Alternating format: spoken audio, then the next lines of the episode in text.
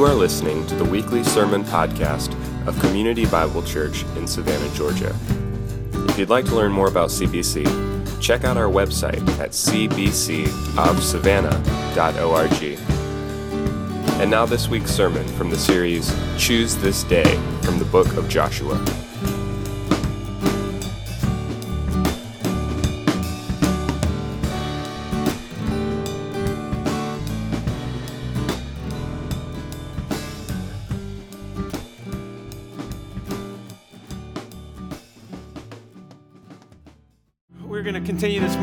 Pray for other churches in town. Um, but instead of going in order as we have been, we're going to pray for Gary Kipe, who's uh, one of our own pastors who's preaching at Cornerstone this morning. So join me in prayer for him.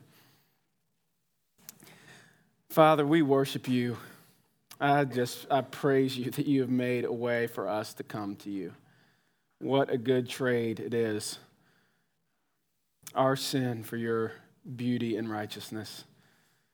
God, I ask that you would move this morning on behalf of Gary. Uh, he's probably preaching right now. Um, would you speak through him, God, with a demonstration of the Spirit and power? Would you encourage the believers at Cornerstone? Lord, would you equip them? Would you excite them about you? Would you compel them to worship you? And would you use Gary to help them as he teaches the word? And now, Father, I pray for our time. I am glad, Lord, that we can come and worship you together. We need help to hear from you, Lord God. Our hearts are dull, so I ask that you would soften them. Lord, I am weak and broken and sinful, and so I ask that you would please speak uh, through me, not because of any good in me, but because you love your people. You love to build up your church. Uh, even more than I would desire that. So bless us today, compel us to be obedient people. I pray in Christ's name. Amen. We're going to be in Joshua 23 this morning. Joshua chapter 23, so you guys can turn there. We are nearing the end of the book of Joshua. Uh, and last week, Bill unpacked chapter 22 for us, and he showed us uh, that there was this dispute between the tribes on the east side of the Jordan, and the tribes on the west side of the Jordan. And he encouraged us as we looked at that text to pursue unity, to choose unity in our church, in our marriages, in our families. Uh, this week, as we look at 23, we're actually going to fast forward almost 25 years from chapter 22. And so, as I set the stage for us, Joshua is old. His time on earth is coming to an end. And so, what he does is he summons all of Israel's leaders to himself. He wants to give them one last set of instructions. And these guys that he calls to instruct, at one point, these, these were his men, they were his soldiers, uh, but now they're the leaders of the nation, the heads of the tribes, the elders. And so, he gives them one last set of barking orders. Uh, and that's what chapter 23 is all about. So, I want to read the text in its entirety, and then we'll unpack it. Read with me. Remember, we're coming to God's word. What an honor to get to sit under the word of God. A long time afterward, when the Lord had given rest to Israel from all their surrounding enemies, and Joshua was old and well advanced in years, Joshua summoned all Israel, its elders and heads, its judges and officers, and said to them, I'm now old and well advanced in years. And you've seen all that the Lord your God has done to all these nations for your sake. First, the Lord your God who's fought for you. Behold, I've allotted to you as an inheritance for your tribes those nations that remain, along with all the nations that I've already cut off, from the Jordan to the great sea in the west. The Lord your God will push them back before you and drive them out of your sight, and you shall possess their land, just as the Lord your God promised you. Therefore, be very strong to keep and to do all that is written in the book of the law of Moses, turning aside from it, neither to the right hand nor to the left, that you may not mix with these nations remaining among you, or make mention of the names of their gods, or swear by them, or serve them, or bow down to them. But you shall cling to the Lord your God, just as you've done this day. For the Lord has driven out before you great and strong nations. And as for you, no man has been able to stand before you to this day. One man of you puts to flight a thousand, since it's the Lord your God who fights for you, just as he promised you. Be very careful, therefore, to love the Lord your God. For if you turn back and cling to the remnant of these nations, nations remaining among you, and make marriages with them so that you associate with them and they with you, know for certain that the Lord your God will no longer drive out these nations before you, but they shall be a snare and a trap for you, a whip on your sides and thorns in your eyes, until you perish from off this good ground that the Lord your God has given you. And now I'm about to go the way of all the earth. And you know in your hearts and souls, all of you, that not one word has failed of all the good things that the Lord your God has promised concerning you. All have come to pass, not one of them has failed. But just as all the good things that the Lord your God promised concerning you have been fulfilled for you, so the Lord your God will bring upon you all the evil things until he has destroyed you from off this good land that the Lord your God has given you, if you transgress the covenant of the Lord your God, which he commanded you, and go and serve other gods and bow down to them. Then the anger of the Lord will be kindled against you, and you shall perish quickly from off the good land that he's given you. So these are his last instructions to his leaders, not so much a reunion as much as it is a business meeting. And we can essentially summarize Joshua's commands to these leaders in two words obey God. Obey God. And so this sermon today is about obedience, right? We're in a series called Choose This Day, and we've we've seen that Israel and we have to make a number of choices as we've looked at this book. And the choice today for us is the choice of obedience. Now, no matter what your upbringing is, no matter how long you've been a Christian, or even if you're not a Christian at all, you probably have an opinion about obedience. And, not just an opinion, but your life communicates pretty clearly how you feel about obedience. Those of you who obey view obedience as a priority, while some of you who maybe don't obey quite so much demonstrate that obedience is not that important to you. But whether we obey or disobey, we all likely have a reason for why we obey or disobey. Maybe for you, you are zealous about obedience because you want God to love you more. You want him to approve of you. You want him to do good to you, and so you obey him. Uh, others of you might obey because your dad taught you, man, this is what good people do. We obey the Bible. Uh, others of you may not put such a priority on obedience because you're under grace. Freedom in Christ, man. Obedience is not that important. Or, or maybe you're here this morning and you just you honestly just don't care about obeying. You might be, might be in one of those camps, you might not be. But when we look at the scriptures, one thing is not up for debate God commands obedience. God commands obedience. And so this sermon is not about if we should obey, this sermon is about why we should obey. So, with the help of Joshua in chapter 23, I want to give us four reasons why we should obey God. So let's start in verse 6. And the reason I want to start in verse 6 is because verse 6 is the crux of this passage. Verse 6 is the um, instruction that the rest of the passage hangs on. So look there with me. Here's what Joshua says to his leaders Therefore, be very strong to keep and to do all that is written in the book of the law of Moses, turning aside from it neither to the right hand nor to the left. In other words, obey God. Leaders, obey God. And what's interesting is this is almost exactly what God tells Joshua himself in chapter 1. When God commissions Joshua, here's what he says to him in chapter 1, verse 7. He says, Only be strong and very courageous, being careful to do. Uh, to do according to all the law of Moses, my servant commanded you. Do not turn from it to the right hand or to the left so Israel's success under Joshua was due in large part because he took these words to heart. Right? He understood that, that the success of the nation was tied to the obedience of the nation, and so he prioritized obedience among all the people in Israel. And that's exactly how he closes out his life. He says, Just as God commanded me to be obedient, I'm now commanding you guys to be obedient. Right? But just to uh, solidify that this is a command for us as well, not just for some untapped pages of the Old Testament. I want to remind us of the last words of another leader who was relatively significant, uh, named Jesus. And here are his last words to his disciples. Here's what he says All authority in heaven and on earth has been given to me. Go therefore and make disciples of all nations, baptizing them in the name of the Father and the Son and the Holy Spirit, and teaching them to observe all that I've commanded you. So, Jesus' last words to his disciples are to go and make other disciples who observe all that I've commanded you. He, he didn't want them just to, to teach information, right? He wanted them to teach obedience. obedience.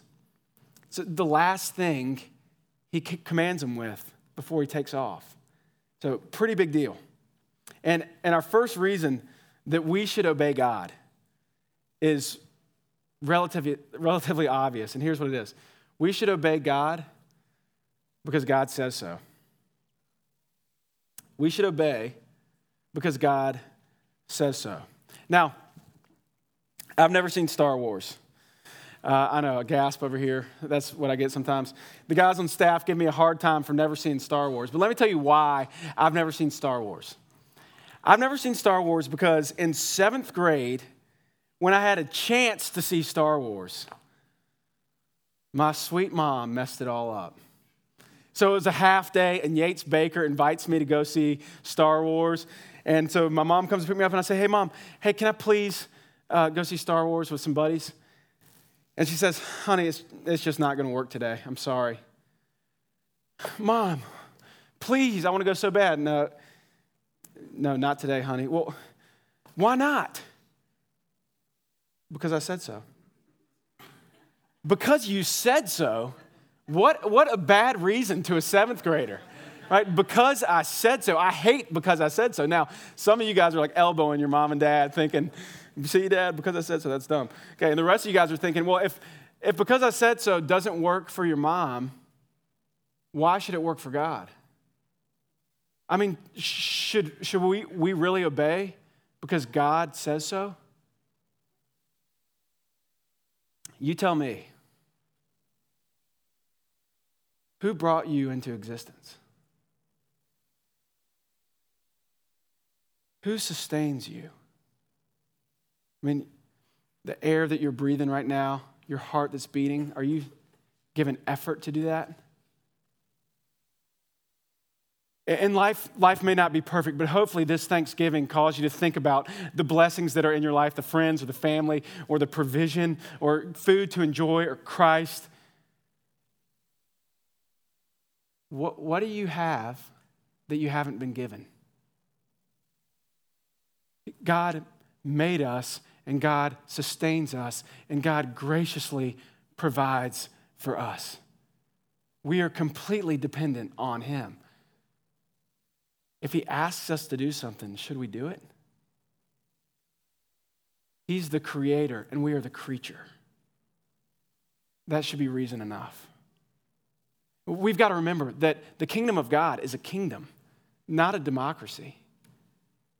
Subjects submit to the king, creatures should submit to the creator. And so I want to ask us a couple of questions this morning to help us assess where we are when it comes to obedience. And let me tell you this you're looking at a sinful man who is far too often disobedient. I have no ground to stand on above you, right? I, I, just simply, I want to grow in obedience.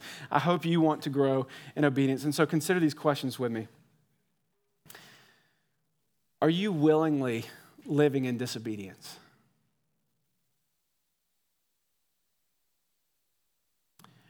Are there biblical commands that you just ignore?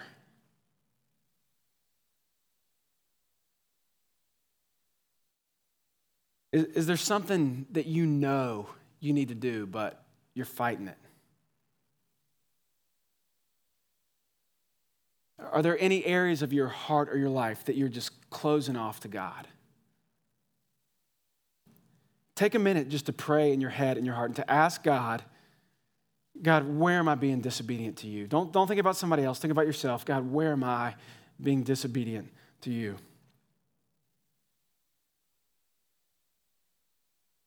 God commands us to be obedient people. That should be enough for us. But thankfully, God gives us more reason to obey. So let's look at verse 3 and see what Joshua was saying to his leaders. He says, You've seen all that the Lord your God has done to all these nations for your sake. For it's the Lord your God who's fought for you. Behold, I've allotted to you as an inheritance for your tribes, those nations that remain, along with all the nations that I've already cut off from the Jordan to the great sea in the west. The Lord your God will push them back before you and drive them out of your sight, and you shall possess their land just as the Lord your God promised you. Now, as he continues to instruct these leaders, he gives them the motivation for their obedience.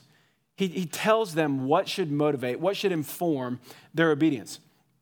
Notice in verse 6, the word therefore immediately follows verses 3 through 5, obviously. And here's what Joshua's saying Let me tell you why you should obey God. The reason that you should obey God is because of what God's done for you. Right? Think about what he's done for you. He's brought you across the Jordan. He's, he's fought with you. He destroyed Jericho and Ai and five kings in one day. And you remember the operation in southern Canaan? And you remember all the battles in northern Canaan? Do you remember how God's fought for you? And, and this land that you're living in now, don't you know that this is your inheritance? Promised hundreds of years before, and now you're there. And just as he's been faithful to these things, he's going to get rid of the rest of these nations that are in here. Because of what God has done for you, you should obey him. And friend, this is our second point. The same is true for us. We should obey because of what God has done for us. We should be obedient people because of what God has done for us. Now, you might be thinking, God hadn't fought for me. Not like that. I mean, He hadn't dominated my enemies and He hadn't given me an inheritance. He hadn't promised once and for all to destroy all my trouble.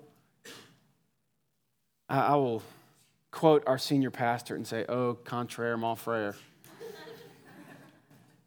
One of the biggest problems, my friends, in the church is that we fail to see and understand what God has done for us. And God may not have destroyed a physical enemy, but friend, He, he destroyed your biggest enemy. Sin has the power to condemn you to hell forever. And God took it on Himself. Oh, He has fought for us.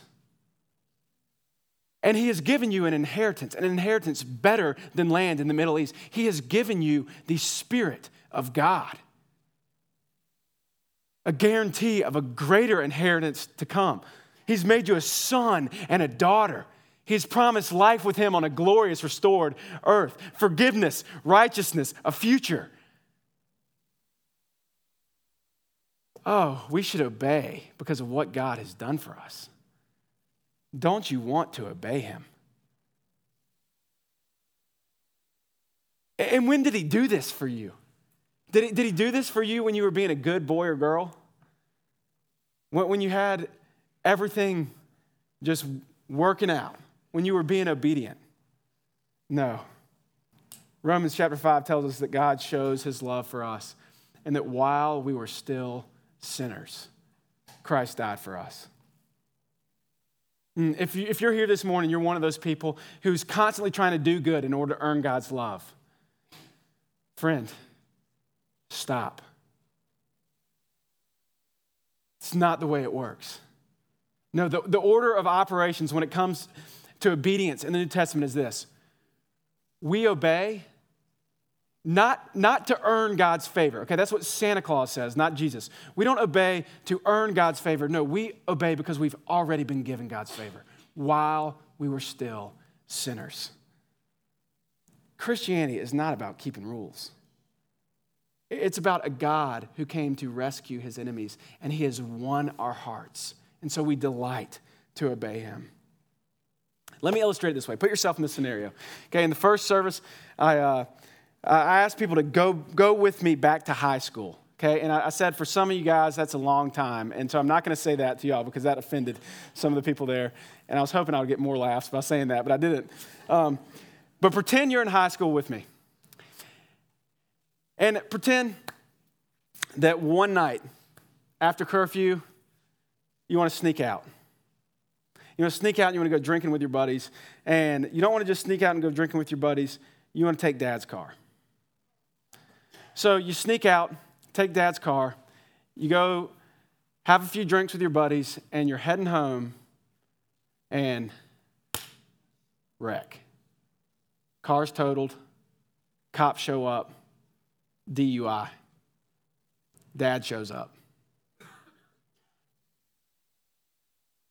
What if your dad looked at you and said, Buddy, sweetheart, listen, Listen, I know a lawyer. I'm going to get this off of your record in the car. Don't worry about the car. I'm going to pay for the car myself. And listen, I don't want to stop there. I want, actually, I want to get you a new car. You pick whatever kind of new car you want. I'm going to get it for you. I, I know you don't deserve it, but I just want to show you how much I love you. How would you respond to that? Uh, the next day, when your dad asked you to take out the trash, would you do it? Okay, if you didn't, you'd be the biggest punk in world history. uh, you would want to obey your dad after that. Right, friend, get this. How much more has Christ done for us than get us a new car after a DUI? We deserve hell. But He has given us life, eternal life. He has given us Himself. Don't you want to obey Him? What does that look like for you this morning? Maybe as he, he paid your debt, maybe you have debt that you owe that you have not paid. Maybe you just need to pay somebody back. Or maybe somebody owes you and you can image Christ in forgiving that debt. Or, or maybe you walk around holding a grudge, angry or embittered by someone who's hurt you, and you just need to forgive that person this morning. What is it that you need to do this morning to obey God? Whatever it is, because of what God has done for you, obey Him. It's our second reason for obedience. Let's look at our third, starting in verse 6. Again, Joshua says, Therefore, be very strong to keep and to do all that's written in the book of the law of Moses, turning aside from it neither to the right hand nor to the left, that you may not mix with these nations remaining among you, or make mention of the names of their gods, or swear by them, or serve them, or bow down to them. But you shall cling to the Lord your God, just as you've done to this day. For the Lord has driven out before you great and strong nations. As for you, no man has been able to stand before you to this day. One of you puts to flight a thousand, says it's the Lord who fights for you, just as he promised. Be very careful, therefore, to love the Lord your God. So Joshua continues to give his leaders reasons why they should obey, why they should compel the rest of Israel to obey. And in these verses, he shows us that their obedience was to be connected to their hearts. Their obedience was to be connected to their hearts. He wanted them to love God above anything or anyone else. Look at the language that he uses again. It says that you may not mix with these nations. You shall cling to the Lord your God. Verse 11, be careful to love the Lord your God. Mix, cling, love. All these are marital terms, right? You guys know a man shall leave his father and mother and cling to his wife, and the two shall become one flesh. What Joshua is telling these guys is that you need to be faithfully devoted to God. Your allegiance, your union needs to be to God and not to these, these other little false gods. And you know, when I read this, I think that, that could go unsaid.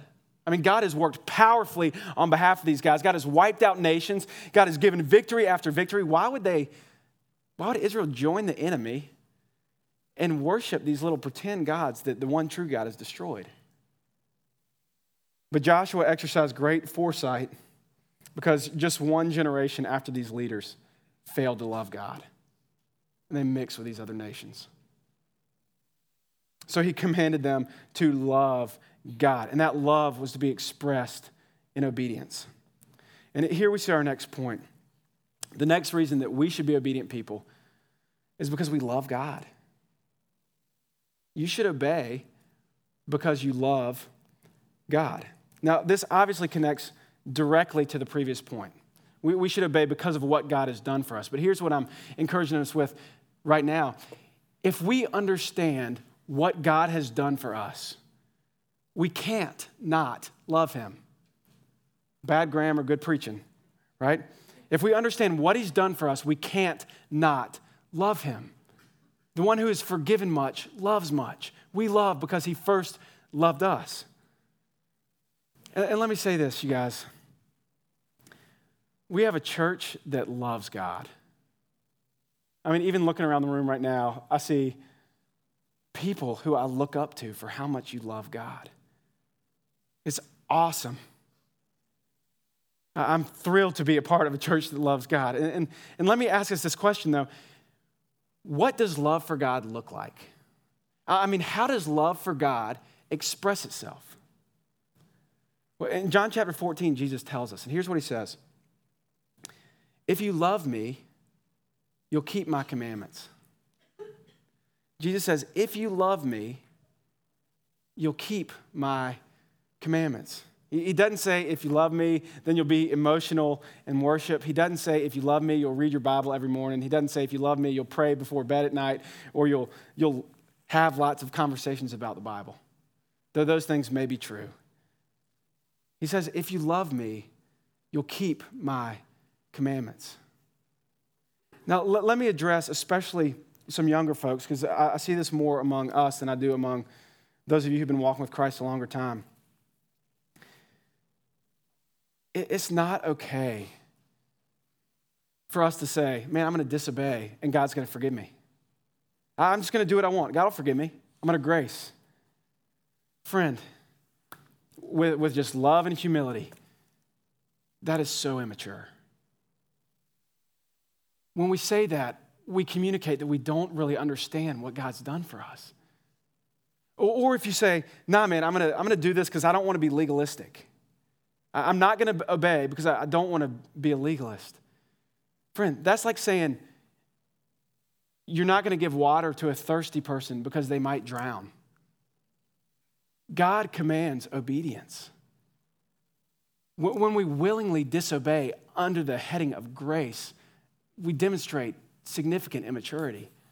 And so let, let me pose this question. It comes from a book that I recently read that deeply challenged me. And here's what the author asked he said, Who's the more mature Christian?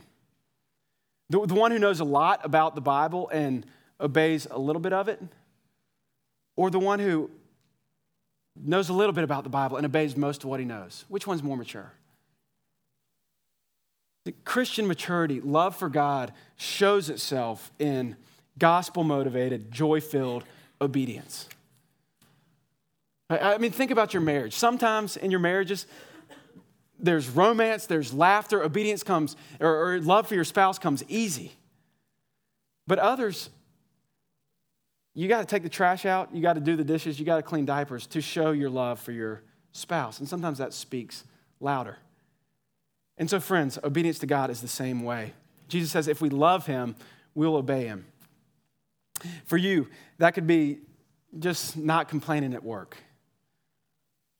It, it might be trusting and obeying God's commands about sex and sexual immorality. It, it could be, um, for kids, it could be joyfully obeying your parents, listening to them with a good attitude. It could be not lying to them anymore. It could be being nice to your brother or sister. And maybe it's not a sin you need to quit so much as it is um, something proactive that you need to do. Like if you've been at church a while and you've become a follower of Christ. It's awesome. The New Testament would say your first step of obedience should be baptism. And so maybe that is what obedience looks like for you this morning. Or maybe it's trusting God with your finances for, for the first time. Or maybe for others, it's easy to trust God with finances and you need to just give of yourself, your time, your energy, your gifts to serve other people. If you're a Christian, chances are God is probably nudging you either at school or at work or in your neighborhood to share Christ with somebody. Whatever it is that God's encouraging you to obey this morning, obey Him because you love Him. De- demonstrate your love for God by your obedience to Him. So that's our third reason. One more reason, verses 12 and 13 will instruct us. One more reason to obey. Here's what Joshua says to his leaders If you turn back and cling to the remnant of these nations remaining among you and make marriages with them so that you associate with them and they with you, know for certain that the Lord your God will no longer drive out these nations before you, but they shall be a snare and a trap for you, a whip on your sides and thorns in your eyes until you perish from off this good ground that the Lord your God has given you. So to this point, Joshua's been very positive with these leaders. He said, Man, God's telling you to obey. Obey because of what He's done for you. Don't you love God? Obey Him because you love God. But now his tone changes a little bit, and he offers this warning. And he says, Guys, if, if you fail to obey God, He's not going to fight for you anymore. He, he's going to just allow these nations to remain, and they're going to be nuisances to you. They're going to be thorns in your eyes and whips in your sides. And again, this is exactly what happened. Judges chapter 1 tells us that one generation after breaks this exact command. And the consequences for Israel are terrible the destruction of the, their land, the triumph of their enemies, their own dissatisfaction. They lost sight that it was in their best interest to obey God. And that's our last reason this morning that we should obey God. We should obey because it's best for us. Obey God because it's best for you. The maker of the universe has created things with purpose and with order. Right? He, he knows how his creation will function best. And so he has designed that for human beings, our obedience will lead to our flourishing. When we conform to his will, we will find life and satisfaction. On the flip side of that, when we don't conform to his will, when we live in disobedience, that will lead to dissatisfaction and ultimately to destruction. Right? That, that's Israel. They ended up getting what they wanted, mixing with these other nations, and it was to their detriment. It was to their dissatisfaction. I, I mean, how did it work out for them? Friend, this was my life before I became a Christian. This was me. Just pursuing satisfaction anywhere I could find it apart from God. And then when I when I got what I wanted, realizing that it didn't satisfy. Have you ever been there? Maybe you're there right now. Obedience to God is kind of like eating healthy food. Right? Don't leave before I'm able to explain myself, okay? Because it doesn't sound too appealing. Okay, to the guy who's grown up on Twinkies and cherry cokes, healthy food doesn't sound so good. But when that guy starts eating healthy food, he starts to have a little bit more energy. He starts to function a little bit better, right? He starts to feel better. And over time, he starts to actually enjoy this healthy food that he's eating. And, and those Twinkies that he thought were satisfying him at one time, he realizes those never really satisfied me. In fact, they don't even taste that good at all. The, those Twinkies that I was living on dissatisfy. Friend, you were made for one thing to know and enjoy God. If you try to satisfy yourself with these little gods like wealth or sex or materialism or physical appearance or even good things like relationships or work or sports, you're going to wind up dissatisfied.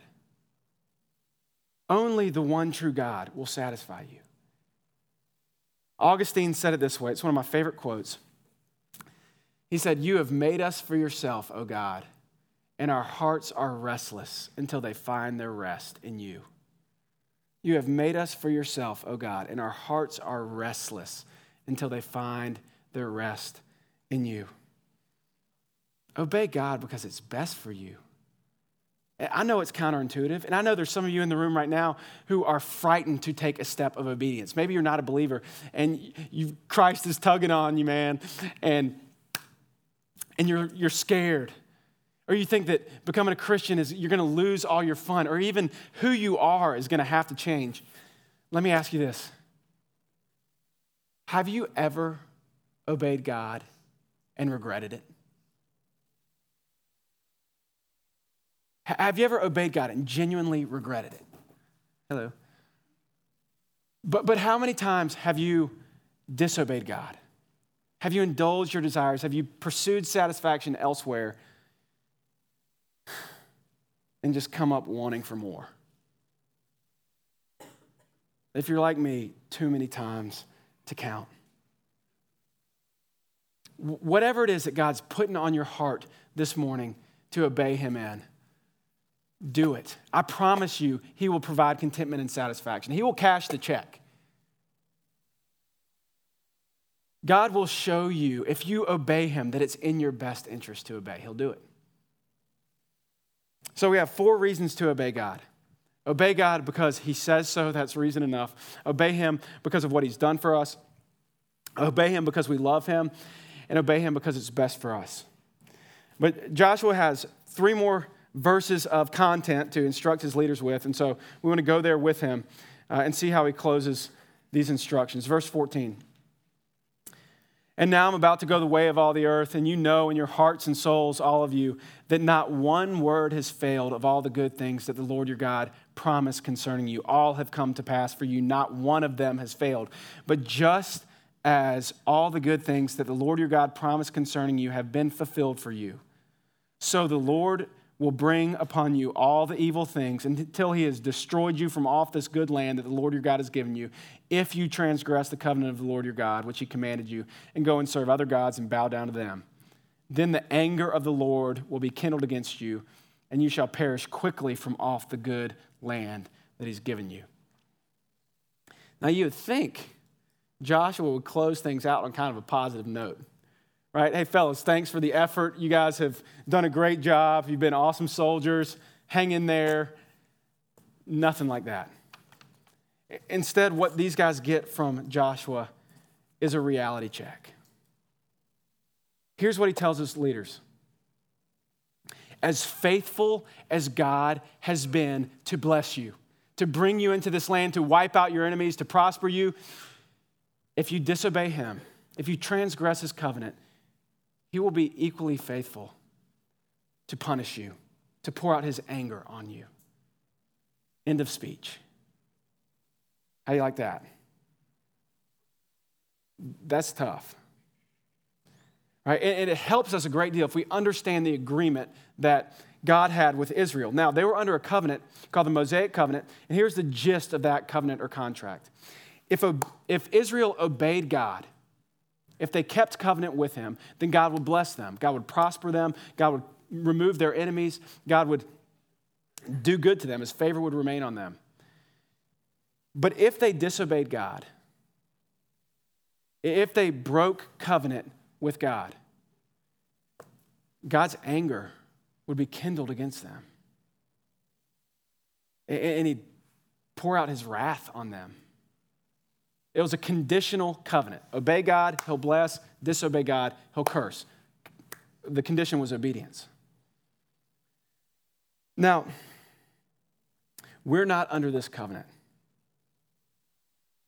But, but God's standards have not changed, friends. God, God still demands perfect obedience. And if you don't hear anything else this whole time, hear this. If you're a believer, be refreshed by this. If you're not a believer, this is the most important news you can hear. God demands perfect obedience from his creatures. And if you're honest with yourself, you're thinking, well, I hadn't obeyed. And I'm honest with myself, and I'm thinking I hadn't obeyed. So, so why, this, why this covenant that God had with Moses? I don't get it. Well, Paul helps us understand it in Romans chapter 3. Here's what he says He says, For by works of the law, for by obeying this covenant, no human being will be justified in his sight, since through the law, comes the knowledge of sin. So, the point of the law, the main point of this covenant that God had with Israel, was to show them that they are a sinful people and He is a holy God, and they could never do enough to be right with Him. They could never obey perfectly enough. And what I'm telling you this morning, friend, is you can never obey enough to be right with God. Now, you're probably thinking, Cain, I thought this was a sermon on obedience, on why we should obey. And you're telling me I can't obey. That's exactly right. But here's what I'm telling you God had a cure for our obedience problem, friend. and again, just rejoice in this. God sent his own son to be obedient for you. Jesus Christ became a man. He lived on the earth. He lived a perfect life, fulfilling the law. He obeyed it in every area. He was your substitute in life. He obeyed the way you should have obeyed. But he, he wasn't just obedient on our behalf in life, he was obedient on our behalf in death. Because we have not obeyed God. God's anger at one point burned against us. Friend, I say with humility, if you're not a Christian, God's anger burns against you because you've sinned against him. But Jesus, listen to what he's done for you. He has taken on that anger on the cross. He was obedient to death, even death on a cross on your behalf. He has solidified a new covenant, a covenant that depends on his obedience, not ours. A covenant that's unconditional. A covenant that guarantees you forgiveness and righteousness and a future if you believe in him. He credits his obedience to your account. So if you're here this morning and you're discouraged, you feel like you hadn't obeyed, you, you, you know that you can't obey as you should, come back to the gospel. And remember this you can't obey as you should. But Jesus obeyed for you. You can't obey as you should, but Jesus obeyed for you. If you're one of these people who's trying to earn God's love, or you're hoping in your good works, no, no, no. You need to believe in Jesus and accept his obedience on your behalf. Now, Yes, we choose this day to be obedient people, and we have great reason for it. Because God tells us to, because of what He's done for us, because we love Him, and because it's best for us. But even more important than our obedience is to remember that Jesus has obeyed for us. And as we look to Him, as we remember who He is and what He's done on our behalf, we grow in love for Him. We make it our aim to obey Him. Let's pray. Father, I thank you that you have sent Jesus to obey for us. We accept his obedience on our behalf this morning. We delight in it. And because of it, we want to obey you. We want to obey you because you have been so good to us, Lord. We want to obey you because you have caused us to love you. And so I pray for each of us in this room this morning that you would show us where we need to obey and give us the guts to obey you. I pray that as we do, you'll show us that it's in our best interest and that the glory would belong to you. I pray in Christ's name. Amen.